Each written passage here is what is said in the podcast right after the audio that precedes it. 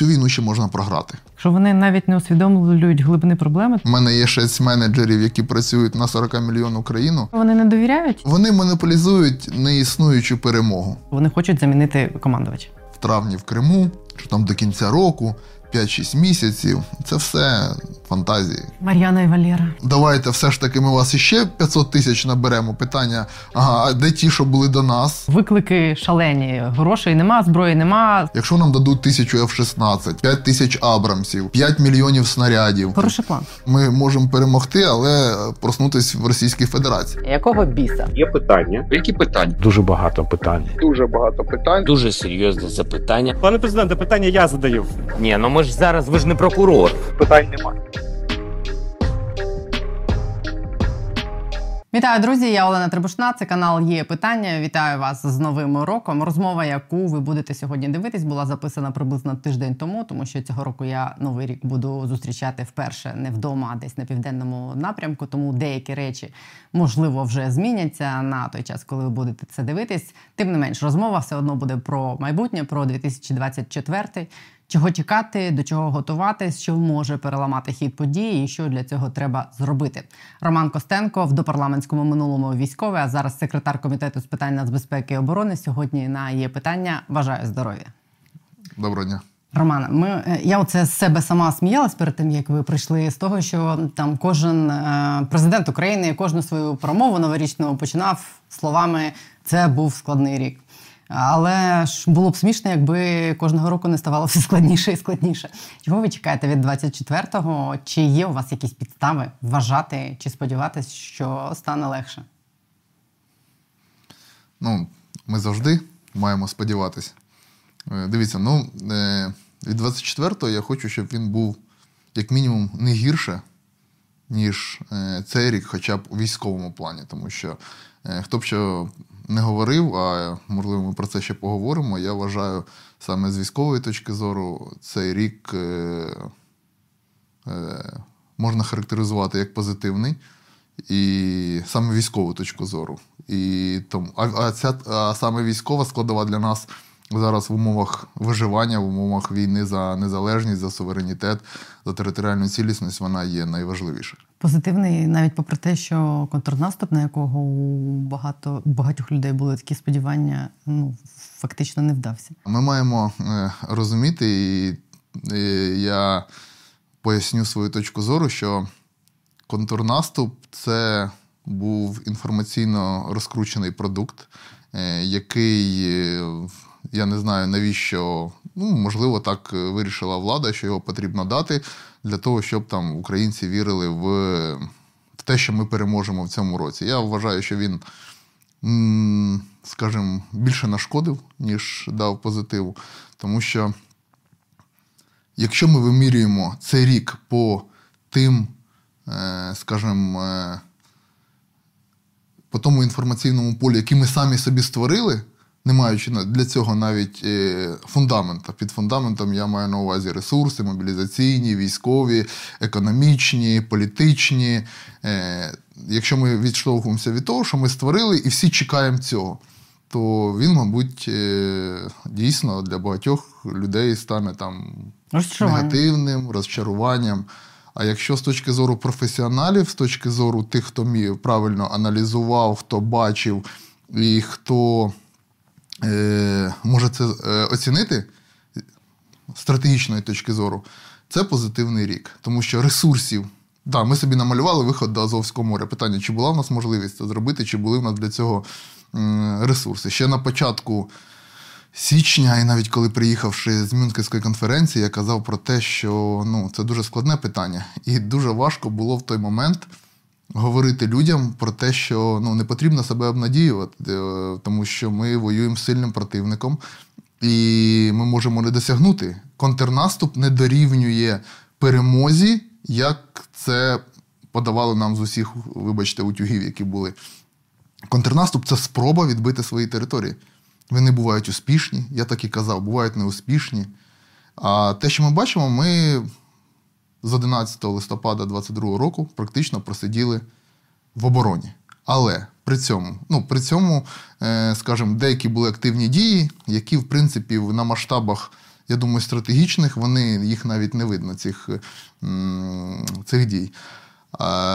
Тому, ще раз, для тих, хто там аналізує, хто хотів контрнаступу і хто від нього відштовхується, можна сказати негативно. Для реалістів ми маємо зрозуміти, що ми зробили.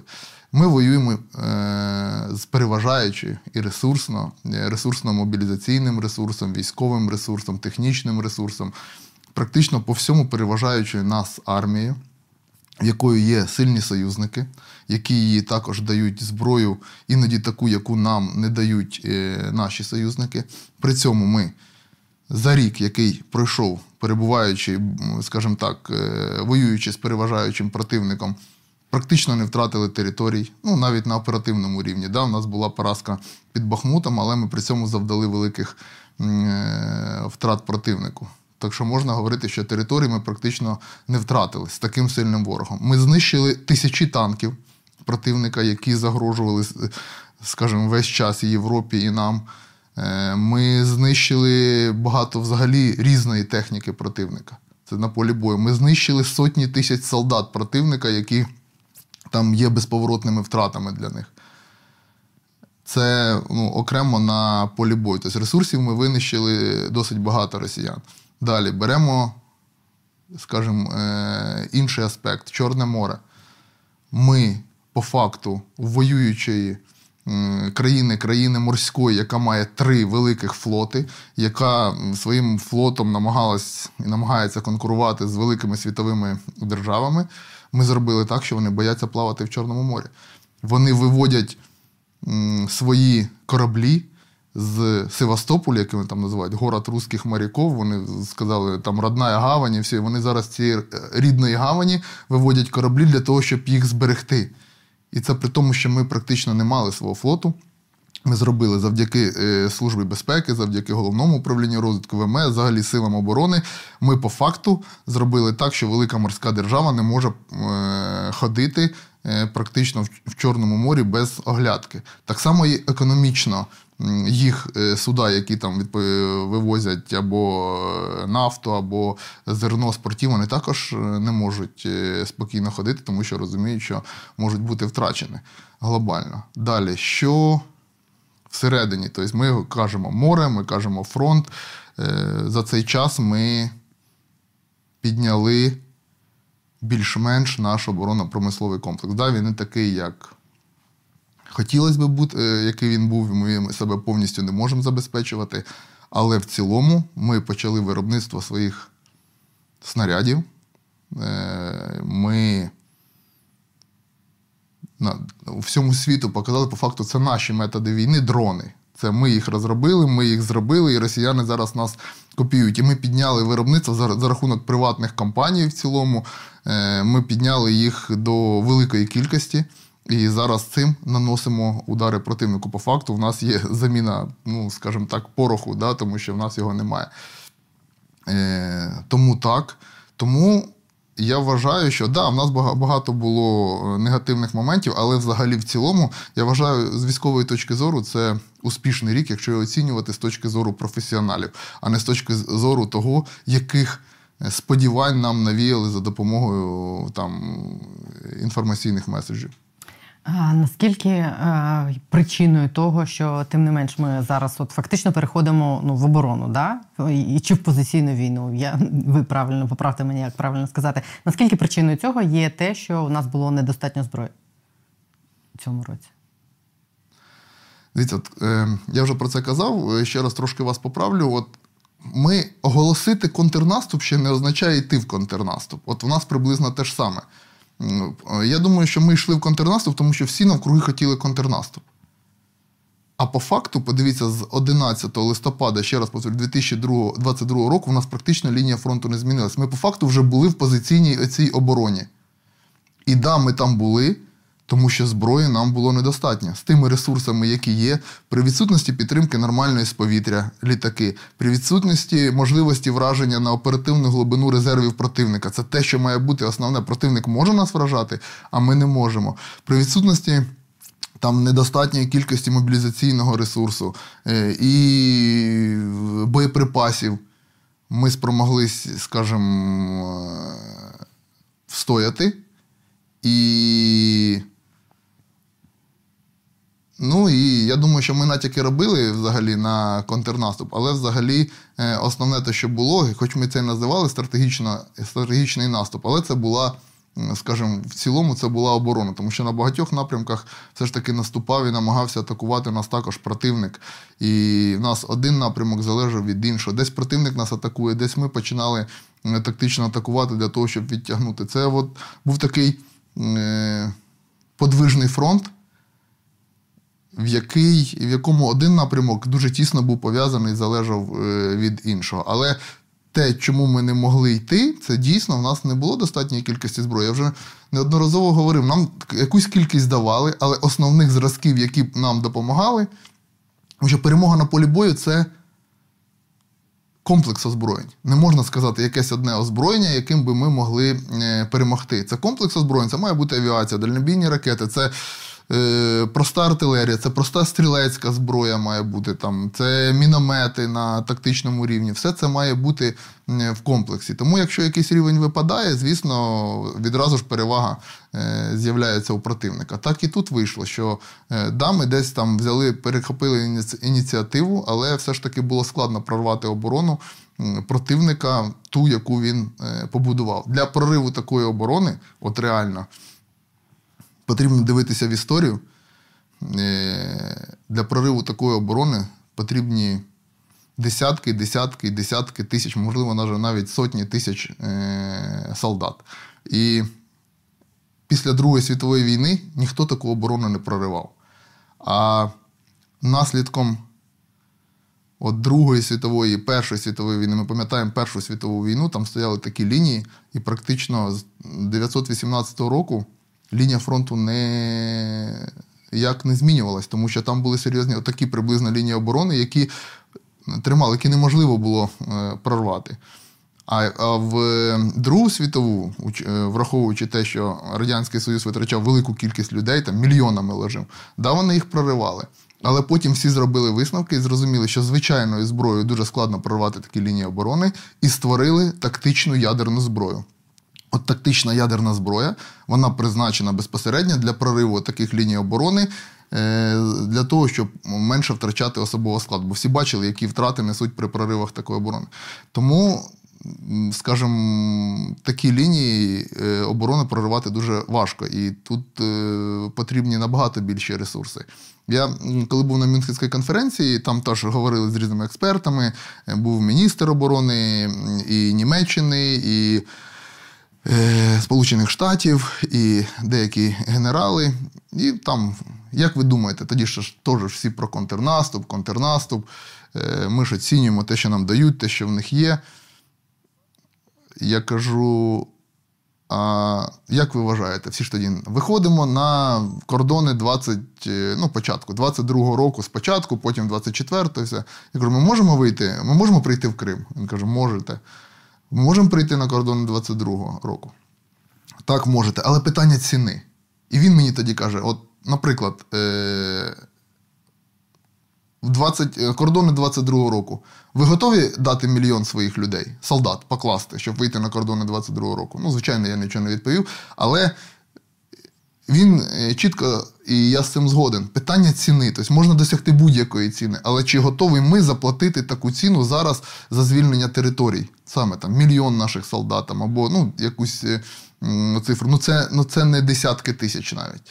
Тому ми маємо це розуміти. Коли всі там кажуть, що контрнаступ не пройшов успішно, ми маємо розуміти, що з моєї точки зору у нас навіть задатків не було для того, щоб контрнаступ ми вийшли на ті рубежі, які ми собі запланували. Щоб ми на 1300 кілометрів фронту ми прорвали, мішок зробили 10 на 10 кілометрів.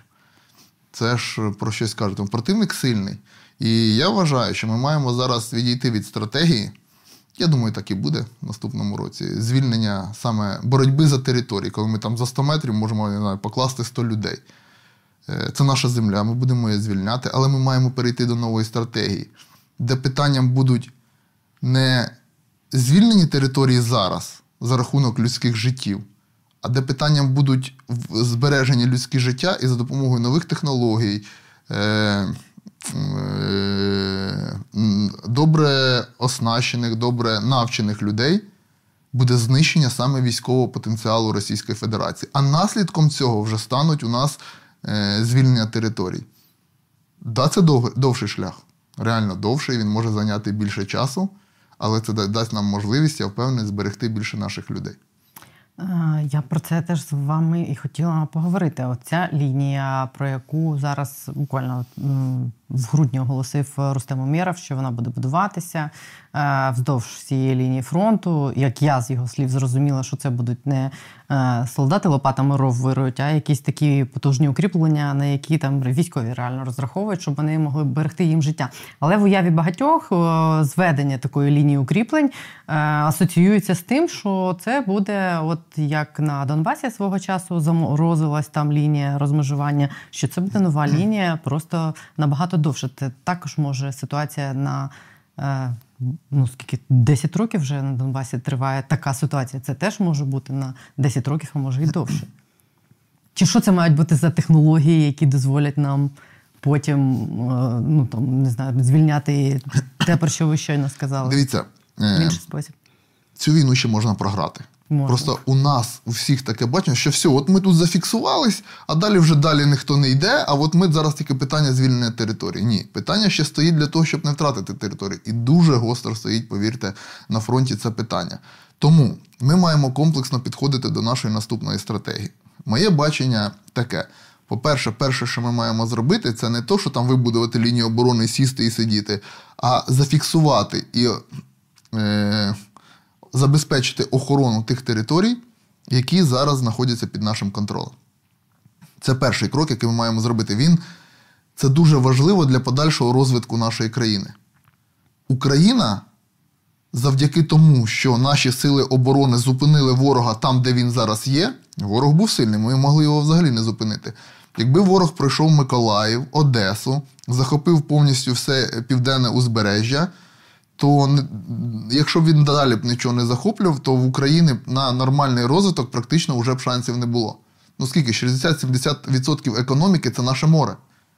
Вивоз зерна, ось ми навіть свою продукцію зернову вивозити, зараз Польща заблокувала, Словаки політично там і там Угорщина кидає нам якісь, скажімо, ну, не досить добрі в нас відносини, все, сухопутний тільки коридор.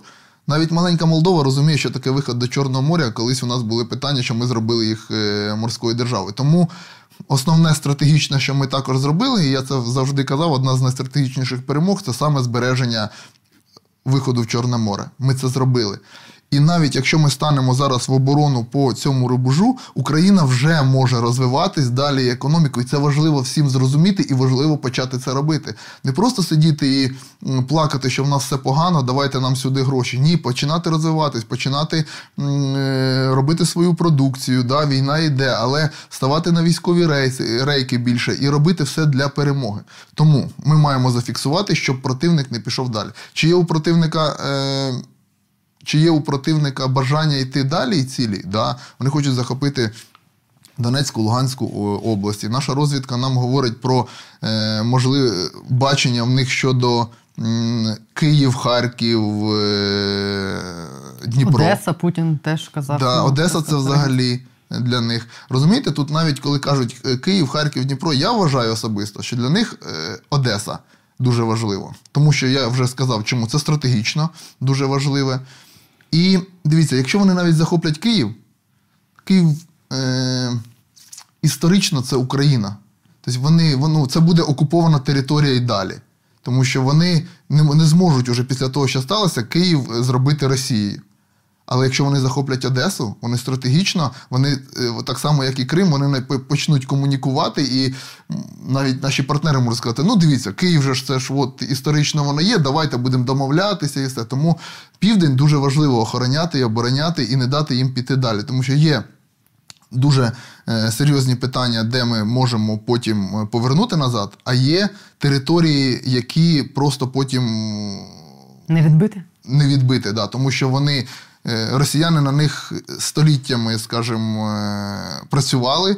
Вони працювали на те, щоб це було там Новоросія або якісь історично російські землі.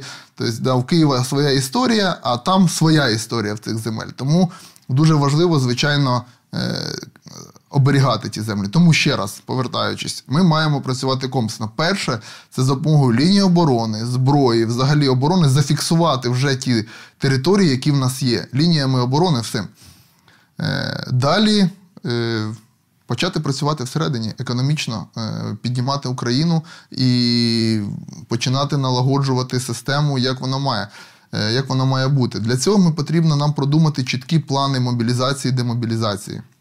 Щоб люди, живучи в Україні, не боялись, що їх, наприклад, заберуть звідси і назавжди кудись. А щоб вони знали, що сьогодні, я не знаю, прийде повістка, йому має прийти. Зараз я абстрактно говорю, але щоб всі зрозуміли. Йому приходить повістка, що через півроку ви, громадянин Костенко, будете призвані в армію на таку-то посаду, тому готуйтесь. А хто комусь через рік.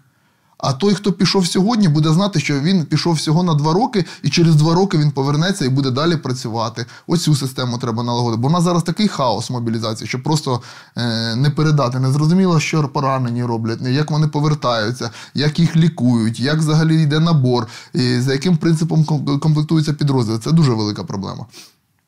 Далі, це те, що всередині. Далі, лінія фронту. Звичайно, потрібно наносити удари і знищувати потенціал противника. Ми маємо по всій лінії фронту, навіть коли ми побудуємо ці лінії оборони, на тактичну і на оперативну глибину наносити удари дронами, артилерію. Для цього нам потрібно багато наносити удари дальнобійними ракетами на оперативну глибину, нищити їх військовий потенціал однозначно.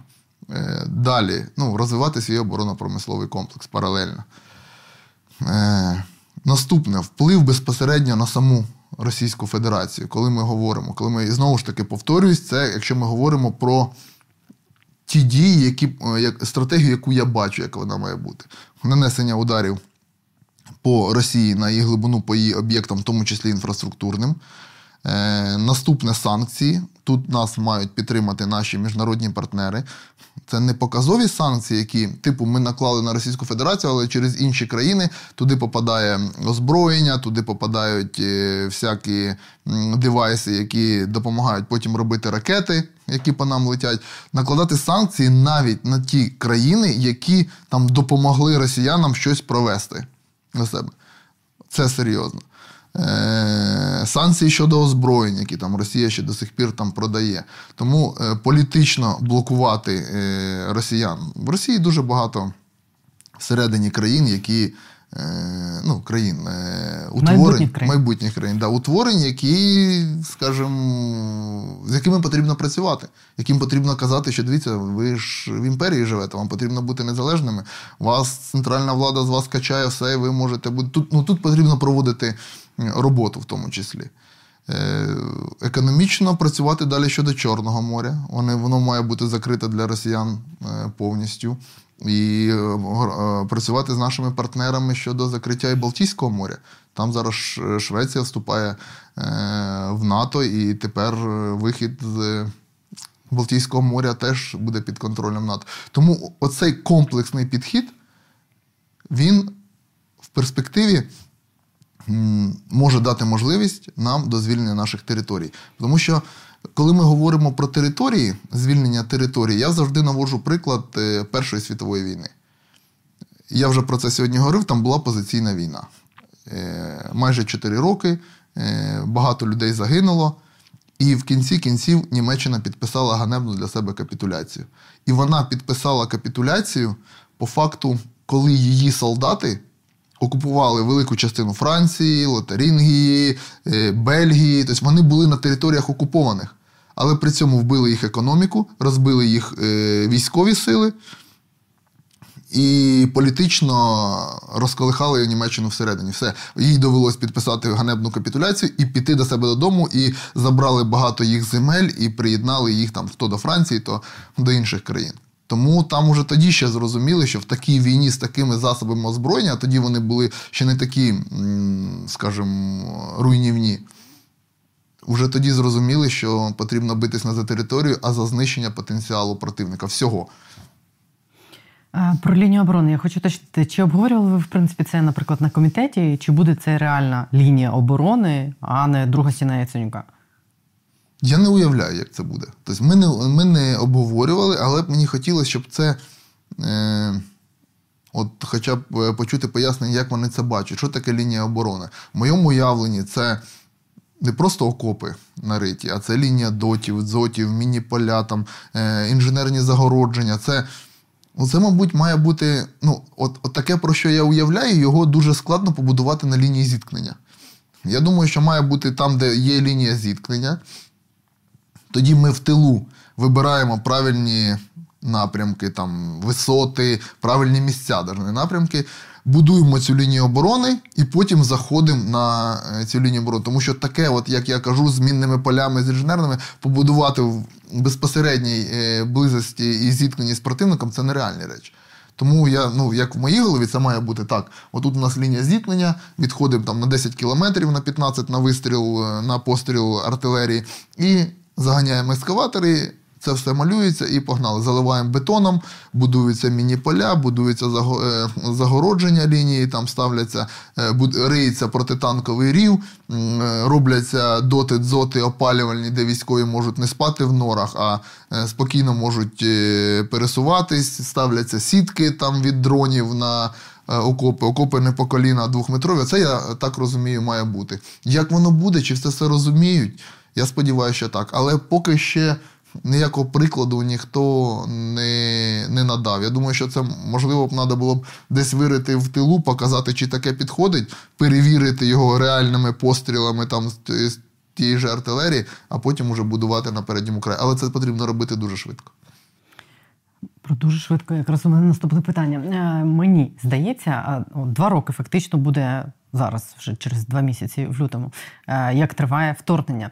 Цей час військові відвоювали нам, щоб ми ставали сильніше з кожним днем. І щоб там, наприклад, от станом на зараз 2 роки вторгнення пройшло, ми були більш спроможні, і сильні, здатні підтримувати хоча б в тому стані, в такому, як є, так, як ви описуєте, що це може бути на роки, стояння вздовж однієї лінії, стримування ворога. І це означає, що має бути сильна країна, вона має робити зброю. Чи достатньо було зроблено за ці 2 роки? Мені здається, ми цей час не витратили ефективно, тому що ви кажете, там, дрони зараз, нарешті, там, ми оцінили і ми будемо там це використовувати, робити. Тільки зараз дійшло до того, що це може стати масовою історією, і то в наступному році. І цього все одно ще мало. Чому так повільно це відбувається? Чи могло воно бути швидше, чи з об'єктивних причин якихось неможливо за 2 роки зробити країну такою, реально спроможною? Це надто мало? Чи це неефективні, несистемні люди стоять там на горі в центрах ухвалення рішень і не можуть ці процеси організувати? Те, що ми побудуємо 2 мільйони дронів, ще не факт. Для цього потрібно багато умов зробити. Якщо все буде... далі рухатись так, як зараз рухається, то ми не побудуємо. Тому що, якщо б ви сказали мені, 2 мільйона дронів ми побудуємо, наприклад, там, на початку війни, коли все пішло, я сказав би, да, з такими темпами, да. А зараз в умовах, коли приватні компанії починають будувати, починають робити зброю або ще щось, і якщо раніше була, скажімо, від держави йшов такий знак, давайте все робіть, ми вас підтримаємо, це одна історія. А коли зараз вже в нас мем ходить, що починає щось робити, обов'язково підпиши контракт з державою, до тебе одразу прийде ДБР, НАБУ, СБУ і накладе арешт на всі твої рахунки, і на цьому все твоє виробництво закінчиться. Оце, що зараз відбувається. Тому, коли президент каже про те, що ми зробимо 2 мільйона дронів, йому... 1 мільйон, так, 1. Він каже, йому треба на це звернути увагу. Тому що, може, він і хоче, але питання, чи дадуть наші правоохоронні органи зробити нашим приватним компаніям цей 1 мільйон дронів. Сама держава цього не зробить. Далі, що ми не робили? Розумієте, то коли ми говоримо про розвиток нашого оборонно-промислового комплексу, ми маємо розуміти, що ми його знищували 30 років. І росіяни до цього приклались дуже добре. От коли ми говоримо, наприклад, самі елементарні речі. Війна не може без чого бути. Ми зараз уже в 21 столітті, ми літаємо на дронах, на літаках, ми, не знаю, стріляємо танками. Але основою війни однієї залишився звичайний порох, який був розроблений там, багато століть тому в Китаї, і тоді там країни, які його мали, мали пріоритет. І ми були країною, яка цей порох виробляла. З 1766 року у нас в Сумах вироблявся порох. Спочатку для козаків, потім для Російської імперії, потім для Червоної армії. Ну, так як ми під чий вплив попадали, так воно і було. І це було протягом століть. А зараз, в 21 столітті, наша країна не може робити порох. Просто не може. Звичайно, це був різний порох з часів козаків і зараз, але вони його робили, а ми зараз не можемо навіть робити той, який був. Тому що виробництво пороху було знищено. А порох, він всюди. От коли ми говоримо, давайте побудуємо завод по виробництву патронів, у нас немає, і там всі кажуть, давайте будемо робити. Ну, ми ж самі себе обдурюємо. Тому що ми хочемо побудувати, де хтось нам зробить гільзу, хтось кулю. А ми зберемо. Привезуть нам порох, ми це зберемо і скажемо, дивіться, ні.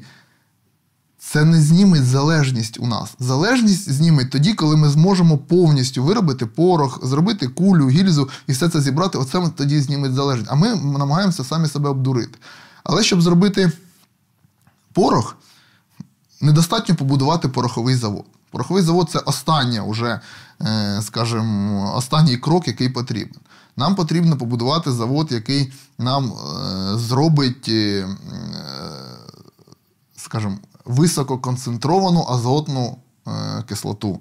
Перше, в нас немає, в нас було в двох місцях вона робилася, в Сєвєродонецьку, яке знищила Російська Федерація. Це підприємство було під керівництвом ОПЗЖ, одного з депутатів. І завод «Заря» там був. От там була висококонцентрована ця азотна кислота. Вона є складовою і всього, і вибухівки, і пороху. І друге, в Дніпродзержинську все вирізали і вивезли в Росію. От просто вирізали статкування і вивезли в Росію. Все. От просто, там всі кажуть про порох, а ми не розуміємо, що є основний інгредієнт, який просто ми маємо повернути. І це питання навіть не до оборонки, питання це державницького. Зараз це зробити. До Шмигаля? Так. А там хтось думає про це? До міністра стратегічних галузей промисловості. Знаєте, народу ж, можна сказати, ми робимо порох, а ніхто не каже, що це набагато глибше, ніж просто брати, потрібно окремо зробити фабрику, щоб робила целюлозу, нітрогліцерин. І тільки коли це все буде, треба пороховий завод, який це все буде робити, порох, сушити його і вже робити який танковий, артилерійський, димний, недимний. Всі ці питання. Тому це дуже довгий процес. І в мене таке враження, що ми зараз наскільки все намагаємось швидко робити, що ми не хочемо заходити в такі довгі проекти. Хоча важливі вони. Тому що вони нам дають в перспективі можливості і незалежність. А оце швидко де щось купили, зібрали, воно, можливо, на зараз і важливо. Але вони не дадуть нам можливості поступово вести довгострочну війну. Тому що завтра прийде якийсь інший уряд, до прикладу, до наших союзників у Сполучених Штатах, вони скажуть, нічого не даємо, а його немає. В Німеччині, у Франції та сама історія. Наші близькі сусіди вже показали, що дружба дружбою, а свої інтереси, вони є своїми інтересами. Тому в оборонно-промисловому комплексі потрібно починати з основ. Основ – порох, вибухівка, всі ці питання. А ми хвастаємося, що ми робимо снаряди зараз. Ми робимо болванки, щоб всі розуміли. Ми робимо болванки, які заливаємо порохом. Чужим. Привезеним. Не порохом, а вибухівкою. І привозимо все з-за кордону. А порох, ми беремо все. В нас немає виробництва своєї вибухівки також. І оце треба все робити у нас. На жаль, цього на даний момент поки нічого не робиться. І мені важко зрозуміти, чому цього... Може, хтось думає, що це дуже довго, але це потрібно однозначно починати. Якщо ми цього не почнемо, ми будемо все життя бідкатися, ходити, в когось щось просити і залежати від всіх навкруги. І це питання, яке потрібно зараз ставити. Пороха, вибухівка, підривачі. У нас є багато підприємств і є багато людей, які працювали на цих підприємцях, які можуть ще підняти це. Але вони в забутті, і до них ніхто не звертається. І ми їх якось намагаємося навколо себе об'єднувати і тримати, питаємося це якось пропихувати, але багато кому це не потрібно. Я думаю, що найбільш невинне пояснення, чому цього досі не зробили за 2 роки, це те, що ніхто не думав там, що це буде так довго. Я думаю, що всі думали, що це закінчиться набагато швидше і не буде тривати 2 роки. Можливо. Це один варіант, а є гірший варіант. Да. Той, що коли я спілкуюсь навіть з людьми, які там приймають рішення, вони не розуміють того, що я вам тільки що розказав. Некомпетентність, тобто. Вони не знають, що потрібно. Значить, для них вибухівка – це там щось склав на якомусь заводі, все, в тебе готова вибухівка. І президенту доповіли, що ми робимо снаряди. Ти приводиш спеціаліста і кажеш, дивіться, він вам може зробити. Спеціаліст каже, дивіться, я все життя пропрацював на заводі «Заря». Це рубіжанський завод, який, наприклад, робив вибухівку. Для того, щоб наладити там то-то і то-то, потрібно там 9 місяців. Ні-ні, все, давайте до побачення, нам це довго, ми проще купимо. Ми там, не цікаво, ти там дилетант. Хоча ти дивишся, перед тобою сидить... Дилетант, да. Якщо він так каже, і ті люди на мене дивляться, кажуть, дивіться, ми забезпечені люди, якщо їм не треба, ну тоді вибачайте вже, ми пішли своїми справами займатися. Люди готові віддавати себе, скажімо, там питання не про прибилі якісь, а питання про державу. Я тільки з такими людьми працюю. Але коли ти приходиш до тебе відношення, типу, та ми зараз знайдемо якісь там американці, якісь наші партнери, друзі, а свої отут під боком ходять, готові це організувати, ми їх до 2-3 міністрів водиш, не розуміють. Окей, і що ви пропонуєте з цим робити? У вас набагато більше, наприклад, інструментів впливу на це, ніж у будь-кого в країні. Я ламаю. Якщо ви описуєте ситуацію і вона буде розвиватися так, як ви сказали, що це на невизначений час ми будемо жити приблизно так, як зараз. І на фронті, я маю на увазі, і в тилу тут. Це означає, що виборів не буде ще довго. Всі ці люди залишаться на невизначено довго на своїх посадах і будуть мислити тими самими категоріями. Як нам з цього вибратись? Нам однозначно треба ставити таких людей, які будуть мислити іншими категоріями. Якщо ці люди нічого не будуть робити, ми не будемо давати їм можливості залишатись на посадах. Це прості речі. Якщо ви нічого не робите, ви йдете. Для цього будуть у нас інструменти. Хай там їх тримають, хай намагаються. Але ми будемо робити все для того, щоб люди робили хоча б те, на що їм вказують. Тому що, ще раз, оборонно-промисловий комплекс – це не кулю в гільзу вставити. Це набагато глибші речі. Це наша незалежність. І це потрібно розуміти. Про мобілізацію. Ви сказали, що зараз це, в принципі, ми самі бачимо, як зараз гостро стоїть ця проблема. Мені здається, що то, що зараз це відбувається саме так, те, що у людей, в принципі, немає бажання особливого мобілізуватись.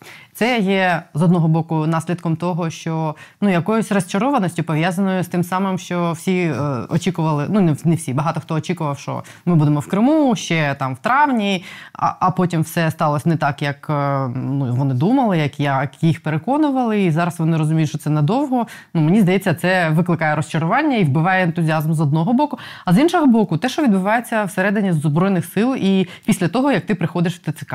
Тому що за 2 роки ці проблеми так само не вирішені в більшості своїй. Ось зараз в грудні Залужний сказав, що мобілізація провалилась через те, що звільнили військкомів, і вони знали і розуміли, як це буде. Це ж не головна причина. Це, можливо, частина причини, хоч, не знаю, мені здається, коли ми пам'ятаємо, згадуємо про ті всі іспанські вілли, це звучить якось дико, що вони були ефективними на своїх посадах. Але, коли людина приходить в ТЦК, далі її відправляють взагалі непонятно куди, і це не можна ні спрогнозувати нічого, вона попадає в цей навчальний центр. Як мені буквально днями розповідали знайомі військові, що людина прийшла в ТЦК, вона йде туди, куди вона хоче, але вона в навчальному центрі перебуває там якусь кількість тижнів, і вона там нічого не робить. Цей час не використовує, щоб її підготувати, навчити там, і морально в тому числі підготувати. За 2 роки цього не було зроблено. І це вже відповідальність самих військових, і в тому числі головнокомандувача.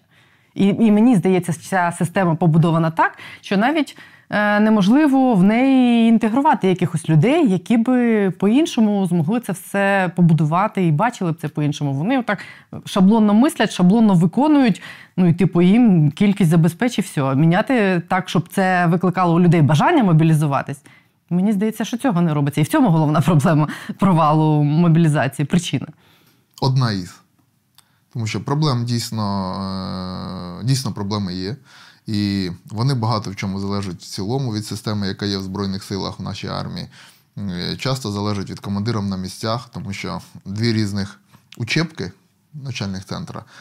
В одному приходять там десантники добре навчені, приходять піхотинці морські. Каже, 7 патронів вистріляв.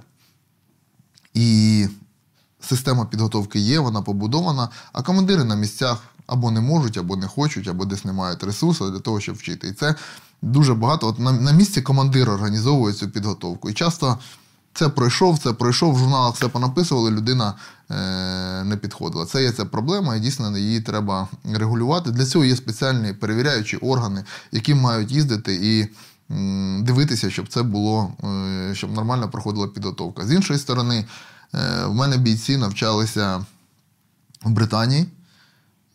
Хороша підготовка. І зараз в Іспанії. Шикарна підготовка. Просто от, кожного там дня відписуються. Просто кожного дня багато стрільб, кидання, метання гранат, штурми міст, марш-кидки. Тобто просто підготовка мрія. Тобто є начальний центр, там в нас, ну, скажімо, ще в одному населеному пункті, там, де там, ССО готують, до прикладу.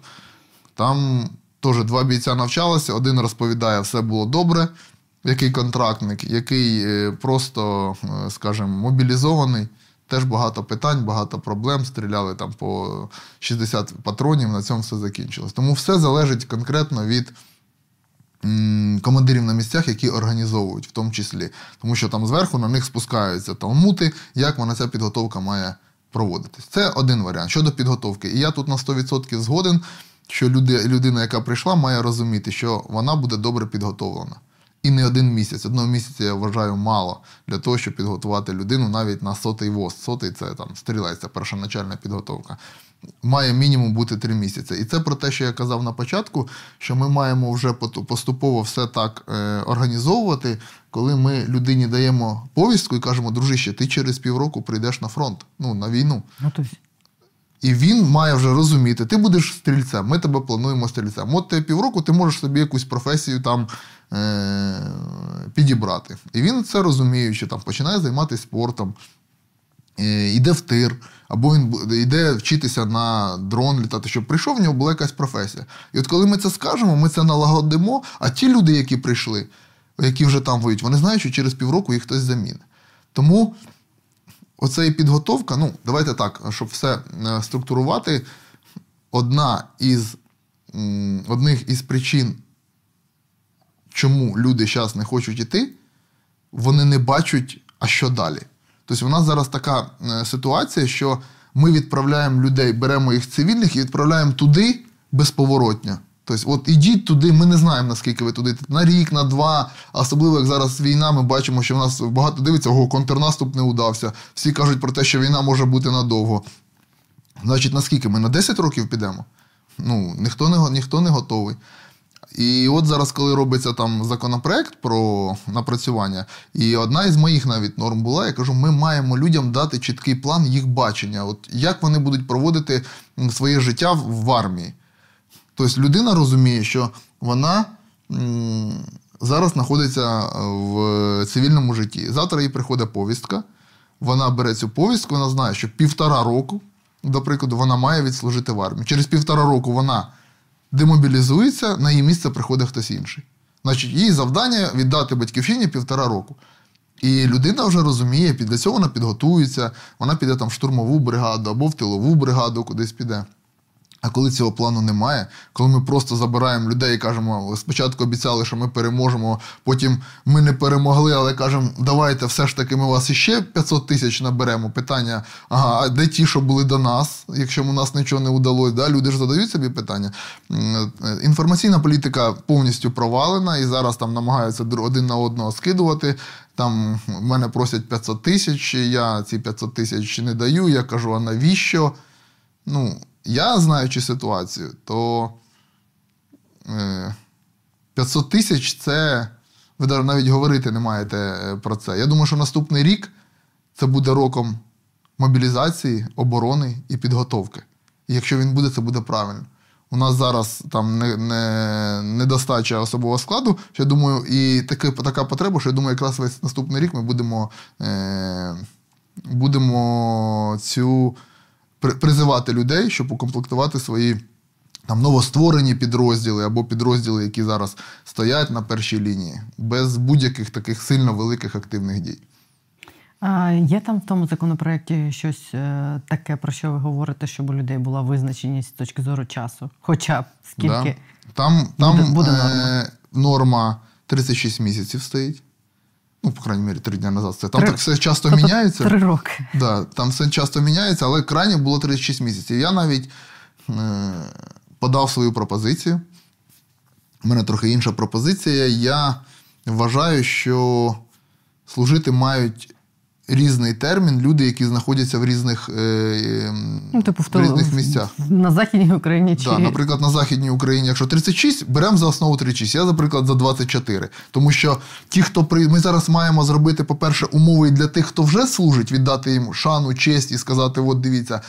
Але і для тих, хто ще прийде, це теж немаловажно дати їм якесь, ще раз повторюсь, бачення, що вони, і, можливо, це буде менший срок, ніж для те. Одна справа дослужити ще рік, а друга справа прийти ще на 3.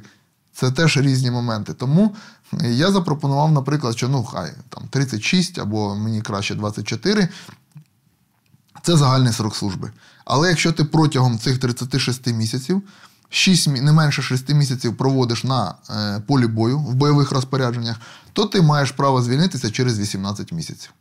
Я вважаю це справедливо, тим, що людина, яка билася, людина, яка воювала, людина, яка ризикувала життям, вона може раніше. І людина, яка після цього буде йти, вона буде собі думати, так, якщо я піду десь в тил, це теж правильна робота, я буду 36 служити, але якщо я візьму в руки зброю, піду під роботіну, буду штурмовиком поряд там, з 3-м штурмовим полком, там, в ССО, і я через 18 місяців повернусь і буду займатися далі цивільним життям. Це от я вважаю так, я цю норму подав. Тому однозначно. Ну і в цілому держава має показати, що в центрі всієї цієї війни має стояти, головне, це життя простого солдата. Солдати не мають бути розхідним матеріалом. Оце головне. Хто би там що не говорив, які б там перипетії між військовим керівництвом і політичним керівництвом не перебували, поки ми цього не зробимо, а винні в цьому всі, і політичний, і військовий, солдат не має бути розходником. Солдат має навколо солдата все крутитися. І він має тільки тоді ризикувати життям, коли вже всі, скажімо так, методи використані. І має працювати артилерія, все має працювати на солдата. І це так працює, наприклад, наші західні партнери. І ще раз кажу, ми не маємо там за 100 метрів території віддавати там 100 життів, та одне життя наших бійців. Ми маємо підходити комплексно і робити все, щоб звільнення території було наслідком наших вдалих дій. І щоб як можна більше українців вижило на цій війні. Тому що, який смисл, якщо ми втратимо там весь основний, скажімо так, багато українців, тоді за що ми б'ємось? Тому ми маємо, знову ж таки, в наступній стратегії люди, солдати, мають стояти в центрі збереження їх життя та здоров'я. Як вам здається, це перекладання відповідальності за те рішення і ту цифру, яку озвучив президент, 400-500 тисяч, що він перекладає на військових, військові... якось з себе цю цифру і цю провину, намагаються списати на політиків. Чи не закінчиться це тим, що Офіс Президента використає це як привід таки, не знаю, підготувати, скажімо так, суспільну думку до того, що вони хочуть замінити командувача. І виставити Головкома? Це так, що це, да, що це, ну, це була його ініціатива. 500 тисяч, яких раптом мобілізують, ну, це все будуть вважати, що це він вимагав. І він відповідальний за це, і це там вдарить по його рейтингу і дасть підставу Офісу Президента його зняти. У нас все може бути. Дивіться, у нас все може бути. Ну, я не знаю, це ж буде чисто політична гра. Ми ж, оце саме погане, що в нас все це скачується до політичних ігор. Тобто ти верховний головнокомандувач, в твоїх силах просто в одну хвилину, наприклад, якщо тобі будь-хто не подобається в Збройних силах, його звільнити. Але ж, ну, ти, я так розумію, не хочеш цього робити, тому що чому? Тому що він боїться народного обурення. Тому що у Залужного величезна підтримка. От, тому він цього не робить. Да, от тому от в цьому питання. Чи готують вони зараз, і чи Офіс веде кампанію проти Залужного? Ну, це дуже таке, скажімо, сенситивне питання, але те, як відповідав президент на прес-конференції, те, як він Мар'яна і Валєра. Да, називав, ну, те, що в них там не все гаразд, це факт. Те, що вони використовують деяких народних депутатів для того, щоб цю кампанію підтримувати, це факт. Тому в мене особисто, як мінімум, немає ілюзій, що прямо там в них все добре, і вони працюють прямо, скажімо так, в одній упряжці. Да. Що, на ваш погляд, наступного року могло би так вплинути на ситуацію? Які фактори, що могли б дозволити переламати ситуацію на нашу користь? Чи може таке статися? Ну, наприклад, ми очікуємо ті самі винищувачі. Як я розумію, що вони прям не стануть тим вундервафе, тому що їх, по-перше, буде мало. А, по-друге, цього одного фактору недостатньо. Потім буде там саміт НАТО, де ухваляться якісь рішення. Потім буде серед негативних факторів нам же можуть і не дати, наприклад, цю американську допомогу. І тоді взагалі якась повна невизначеність. Що може, по-вашому, вплинути на те, що навіть той сценарій статичний, який ви намалювали, він зрушиться чи в ту сторону? Я не знаю такого.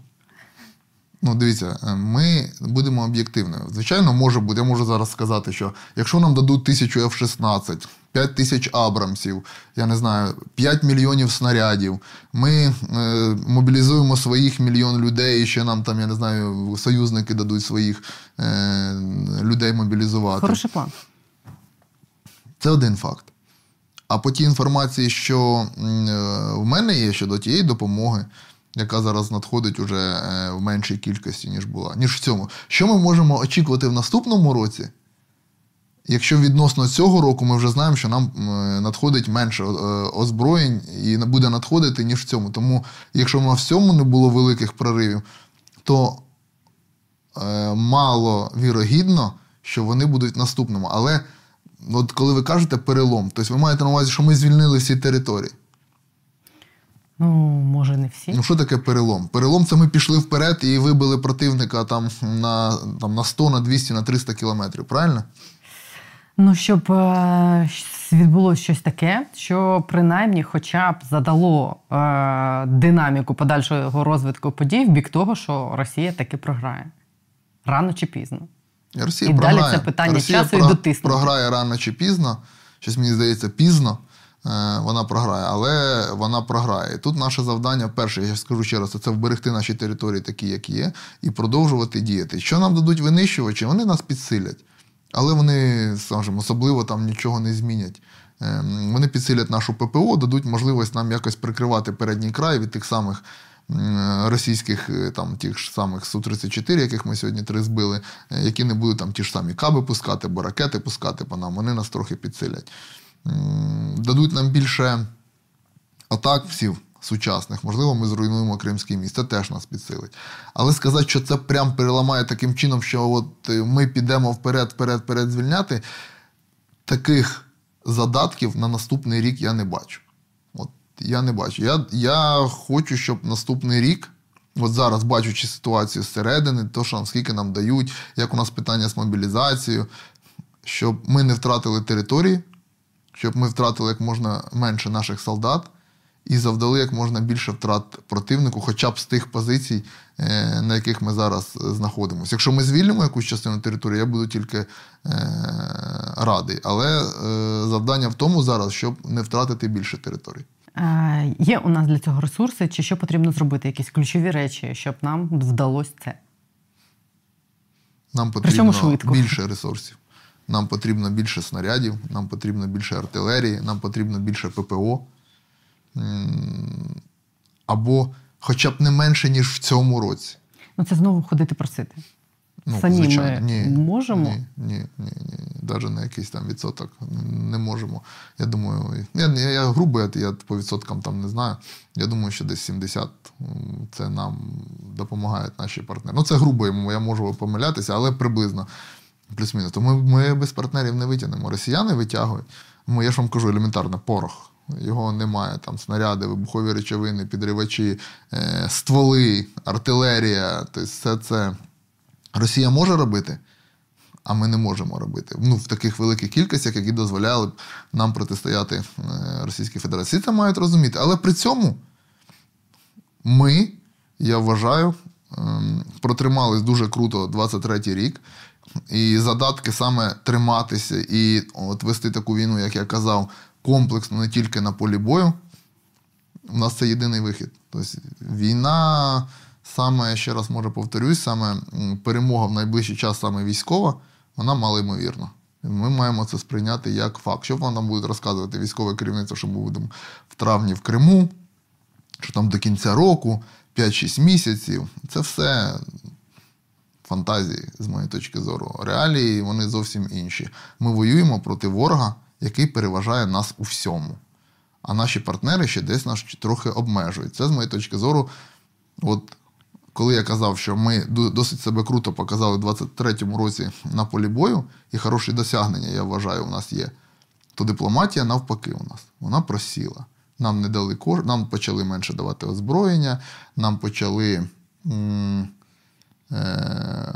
те, що я казав, обмежувати наші партнери, там все, навіть деякі країни європейські по зброї, і навіть наші машини не пропускали, нашу економіку.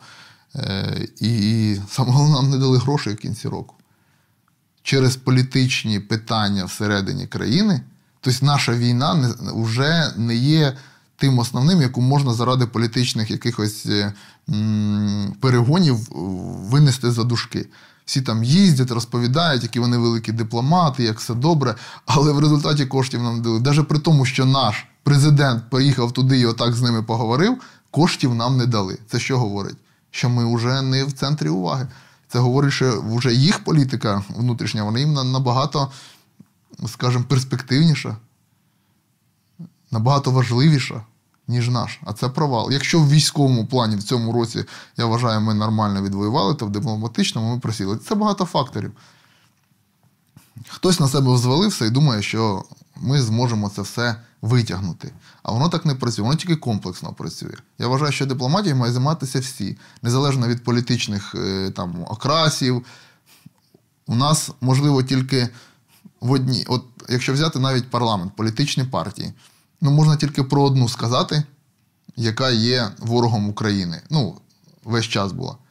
Всі інші політичні партії, немає я там... Я про всяк випадок скажу, що ви маєте на увазі ОПЗЖ. ОПЗЖ, так. Да. Я думаю, що в нас в країні вже немає людей, які це не розуміють. Вже і партії такої немає, до речі. Всі інші, скажіть мені, є партії, які бажають зла Україні і їдуть кудись за кордон і кажуть, не давайте нам зброї, не треба. Ні, всі їдуть туди і кажуть, дайте нам більше зброї, бо у кожного або хтось воює, або хтось сам воює, або там він знає, як це відбувається. Всі для цього працюють. А в нас ні, стопе. Беремо тільки своїх і веземо туди, або тих, хто прикормлені до своїх, там з других політичних сил, і їдемо, представляємо. Це неправильно. Мають бути представлені. На нас і ж дивляться після цього, як на туземців. Щоб нікого не обідати. А причина в тому, що вони не довіряють? Ні, я думаю, вони монополізують неіснуючу перемогу. Тобто перемоги ще немає, а вони вже її монополізують, типу вона там наша, і це то цю війну ще, кажу, можна програти, а ми вже почали грати в політику. Нема ще перемоги, нема ще монополізувати. Потрібно кидати всі зусилля на перемогу. А оці дії, які є, вони досить сильно шкодять. Ця тема, в мене є 6 менеджерів, які працюють на 40-мільйонну країну.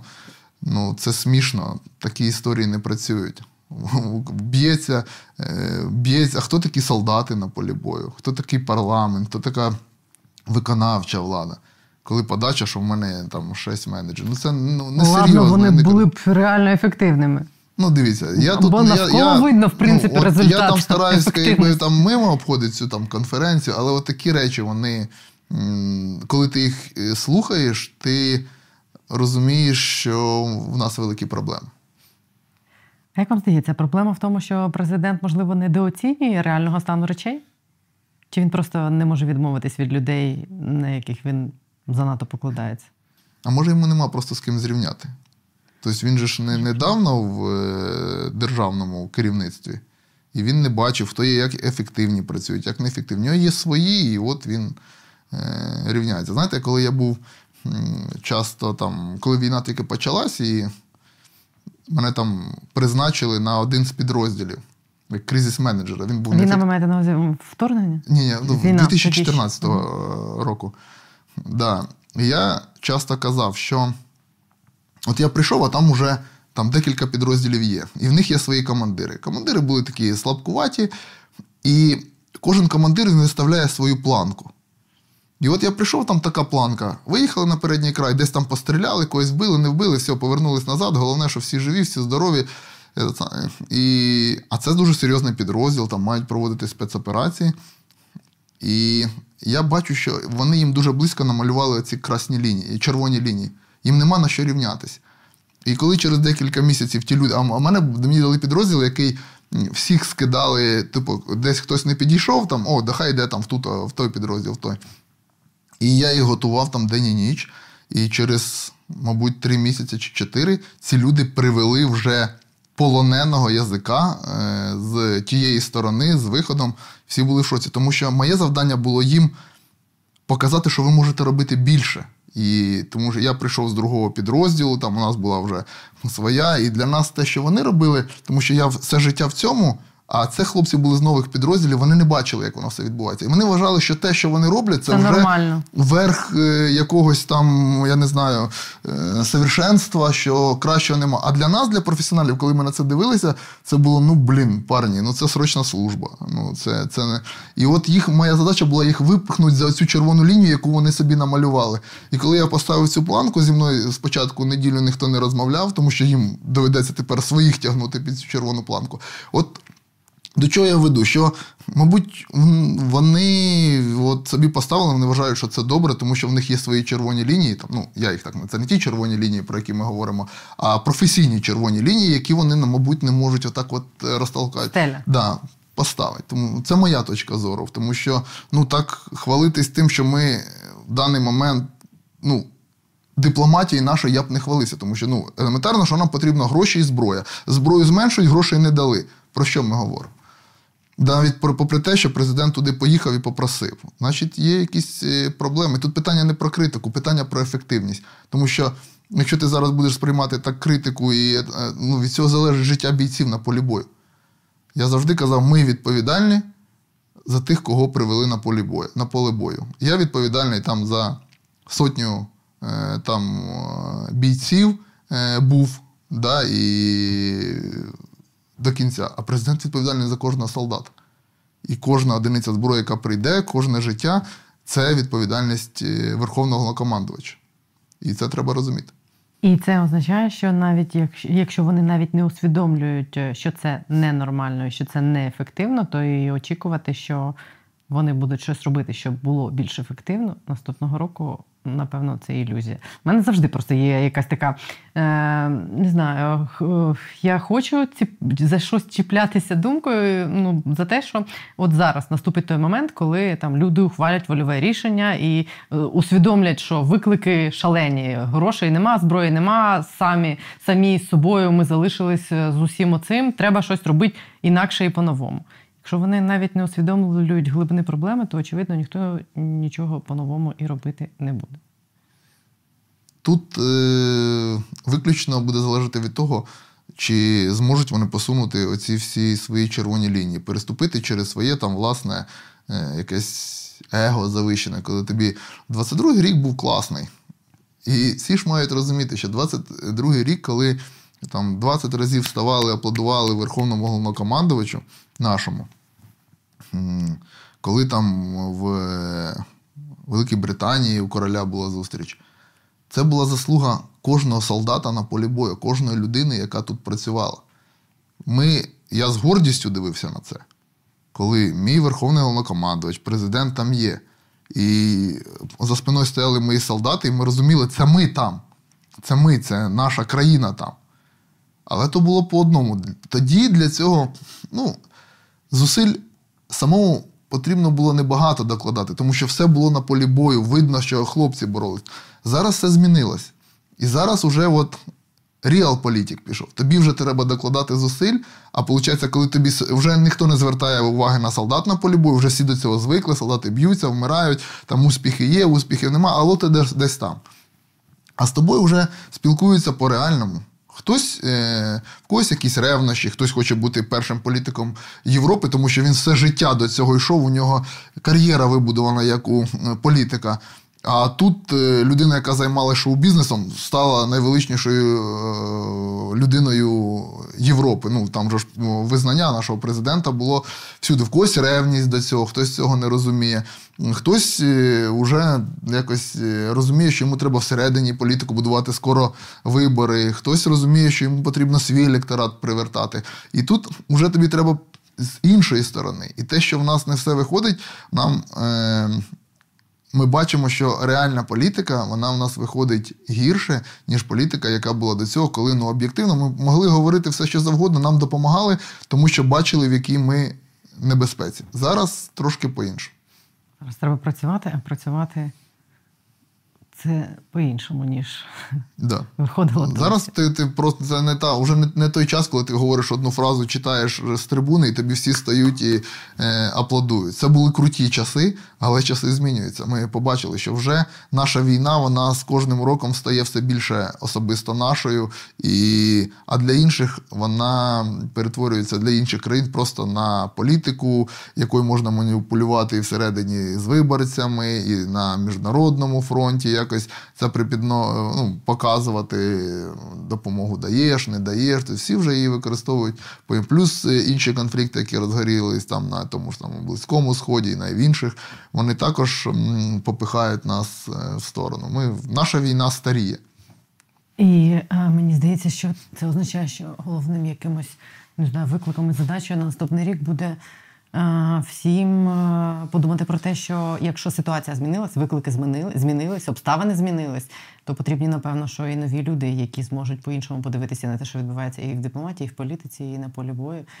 І вони повинні мати можливість отримати, якісь владні повноваження, щоб це все втілювати в життя. По-перше, те, що у нас зараз відбувається, і це дуже велика проблема, це пригнічення демократії. Це факт. Я навіть як людина військова, а в армії демократії, ми розуміємо, немає, але я ж все-таки йшов в парламент, і я розумію, що тільки демократія врятує цю країну.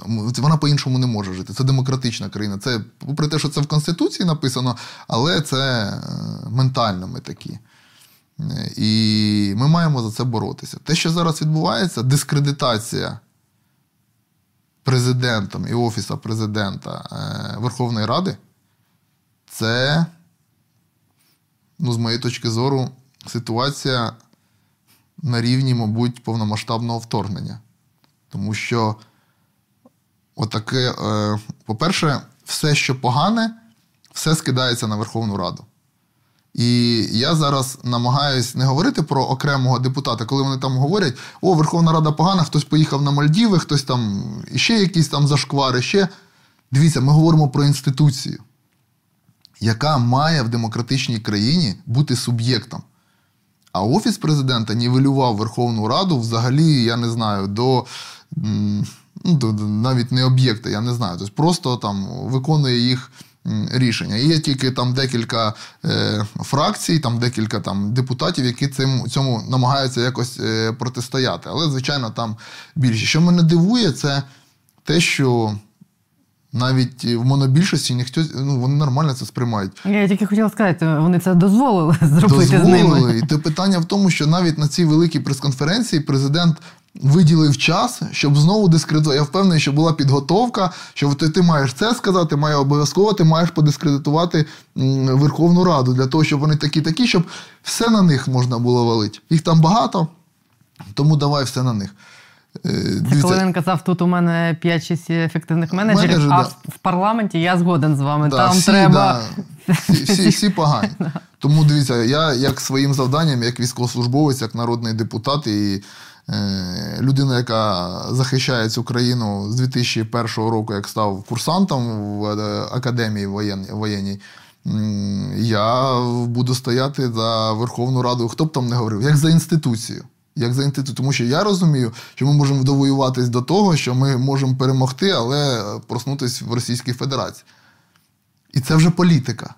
Немає цього, коли ми кажемо, в нас всі гілки влади зараз працюють на перемогу. Ні, Верховна Рада погана. Коли забрали 30 тисяч, пам'ятаєте? Це ж не Верховна Рада забрала. Верховна Рада виділила цей бюджет на армію. Це забрав уряд за наказом Офісу Президента. Не за того, що там вони там, от вирішили, давайте заберемо, да, там є фінансові були проблеми. А вигрібала Верховна Рада. Але сказали, і навіть флешмоб по військам запустили за допомогою бійців. Там бійці там записувались, Верховна Рада, ми там вас знайдемо, там і все таке. Тобто такими речами. Це дуже неправильно, дуже непорядно. Тому ми або стаємо дорослими, або кожний бере на себе відповідальність за свої дії, а не оце там... хтось винуватий. Або в нас дуже мало шансів в перспективі. Я думаю, як завжди, переможе суспільство. Мені здається, що як тільки доходить до того, що країна постає перед загрозою якогось авторитаризму і монополізації там взагалі всієї влади в країні, то включається суспільство і все одно. Правда ж, це завжди погано закінчилось для тих людей, які намагалися в це гратися. І да, нічого ми ще не зміниться, це не тестували під час війни. От під час війни у нас це погано закінчилось історично. Пам'ятаєте, да? 100 років тому, мається на увазі історію. От коли нема війни, да, ми... це відвоювали, і вже в 20 столітті ми це показували, і в 21-му. А минуле століття, коли під егідою все було війни, то ми програли на 70 років. І ми маємо також цю історію пам'ятати. Теж правда. Дякую вам за розмову. Бажаю нам всім подорослішати наступного року. Дякую. Роман Костенко був на «Є питання».